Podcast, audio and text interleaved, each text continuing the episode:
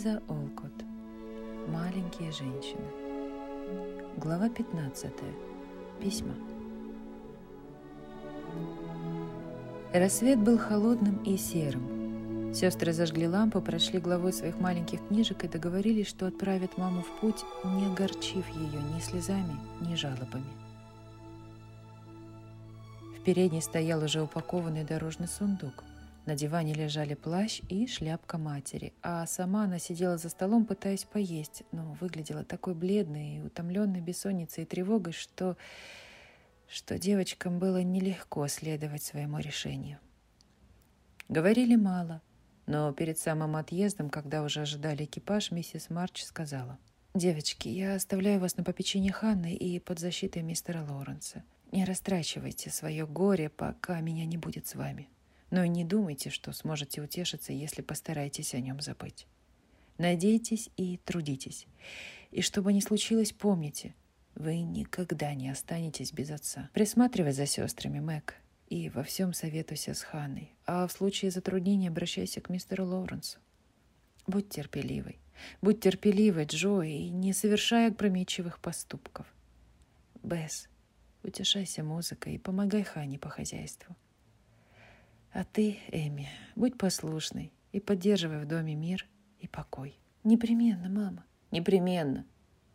Стук колес приближавшегося экипажа заставил всех вздрогнуть и прислушаться. Это была тяжелая минута. Но девочки выдержали. Ни одна не заплакала, ни одна не побежала, хотя у каждой было тяжело на сердце. До свидания, дорогие мои. Благослови и сохрани нас всех, Господь. — шептала миссис Марч, целуя одно любимое лицо за другим, а затем вместе с мистером Бруком поспешила в экипаж. «У меня такое чувство, словно произошло землетрясение», — сказала Джо. «Кажется, будто половина дома исчезла», — добавила Мэг.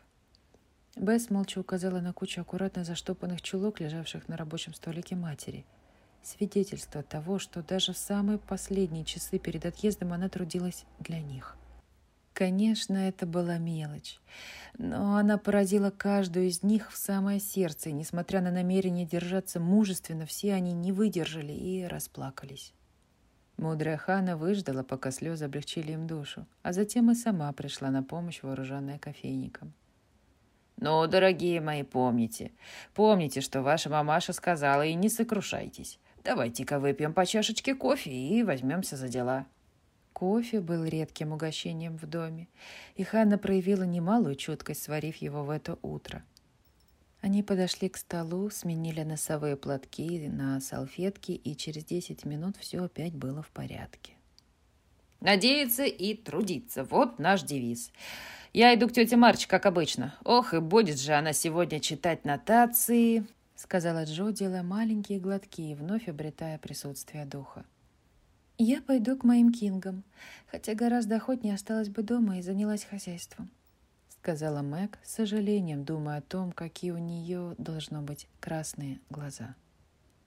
«Это ни к чему. Мы с Бесс отлично справимся с домашней работой», вставила Эми с важным видом. «Ханна скажет нам, что нужно сделать, и когда вы придете домой, все уже будет готово», добавила Бесс без промедления, вынимая мочалку и тазик для мытья посуды. Выйдя из дома, Джо и Мэг с грустью оглянулись на окно, за которым так привыкли видеть лицо матери. Его там не было, но Бесс не забыла о маленькой домашней традиции. Она стояла у окна и с улыбкой кивала им. «Как это похоже на мою Бесс!» — сказала Джо, помахав в ответ шляпой. «До свидания, Мэг. Надеюсь, Кинги не будут тебе сегодня досаждать», — добавила она, расставаясь с сестрой. «А я надеюсь, что тетя Марш не будет брюзжать. Твоя новая прическа тебе к лицу. Вид совсем как у мальчика», — ответила Мэг, глядя на кудрявую голову, которая казалась до смешного маленькой на плечах высокой сестры. «Это мое единственное утешение». Джо притронулась к шляпе, словно отдавала честь, и зашагала дальше, чувствуя себя как стриженная овечка в ветреный день. Пришедшие известия об отце утешили девочек, хотя он был опасно болен, но присутствие нежнейшей сиделок принесло ему свою пользу. Мистер Брук присылал свои донесения ежедневно, и в качестве главы семьи Мэг настаивала на том, чтобы самой читать их вслух. Сначала все горели желанием ответить, и та или иная из сестер, преисполненная сознанием собственной важности из-за переписки с Вашингтоном, аккуратно всовывала пухлый конверт в почтовый ящик. Один из таких конвертов содержал типичные письма всей компании. И потому вообразим, что мы обокрали почту и прочтем их. «Дорогая мама, не могу описать, как осчастливили нас последние новости.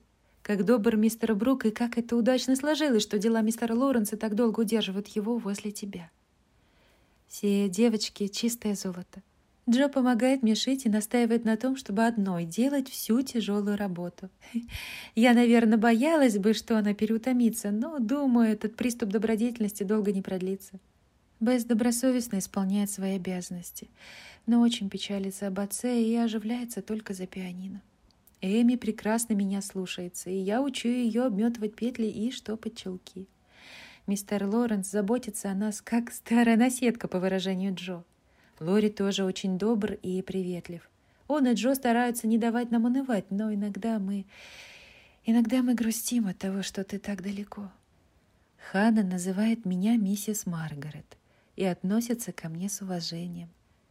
Мы все здоровы и заняты делом, но очень, очень хотим днем и ночью, чтобы ты вернулась.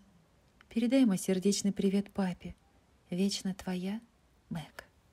Эта записка, написанная красивым почерком на надушенной бумаге, представляла собой полную противоположность следующей, небрежно нацарапанной на большом листке тонкой заграничной бумаги, украшенном кляксами и всевозможными росчерками и завитушками. «Дорогая моя мама, троекратный ура в честь дорогого папы! Брук, славный малый, сразу телеграфировал и дал нам знать, как только папе стало лучше. А когда пришло письмо, я сразу бросилась на чердак и попыталась возблагодарить Господа Бога, но только плакала и повторяла с глубоким чувством, как я рада. Может быть, это сойдет за молитву? У нас часто бывает весело. И все такие отчаянно хорошие. Живешь, как в голубином гнездышке. Вот бы ты посмеялась, если бы видела, как Мэг сидит во главе стола и пытается изображать из себя мать семейства. Бесс и Эми – сущие ангелы. А я, ну, я Джо и никогда никем иным не буду. Обними папу и поцелуй двенадцать раз за твою безалаберную Джо. Дорогая мама, мне хватит места в этом письме только для того, чтобы послать привет и несколько засушенных маргариток от того корешка, который я взяла в саду и посадила дома для папы. И я читаю мою книжку каждое утро. Стараюсь быть очень хорошей весь день, а на ночь пою папины любимые песни. Все очень добры, и мы счастливы, насколько это возможно, без тебя. Эми хочет, чтобы я оставила ей остальную часть страницы, поэтому кончаю. Я я не забываю закрывать шкафы и сундуки, завожу часы и проветриваю комнаты каждый день. Поцелуй дорогого папу и приезжайте скорее к вашей маленькой Бесс. Дорогая мама, мы все здоровы. Я делаю уроки и конфликтно веду себя с девочками. Мэг говорит, что надо было сказать корректно, так что я привожу оба слова, чтобы ты могла выбрать то, которое точнее. Мэг позволяет мне есть варенье каждый вечер за чаем. Джо говорит, что от этого у меня улучшается характер. Лори не такой галантный, как должен был бы быть теперь, когда я уже почти взрослая. Он зовет меня цыпкой и говорит со мной по-французски очень быстро, когда я скажу «merci» или «bonjour».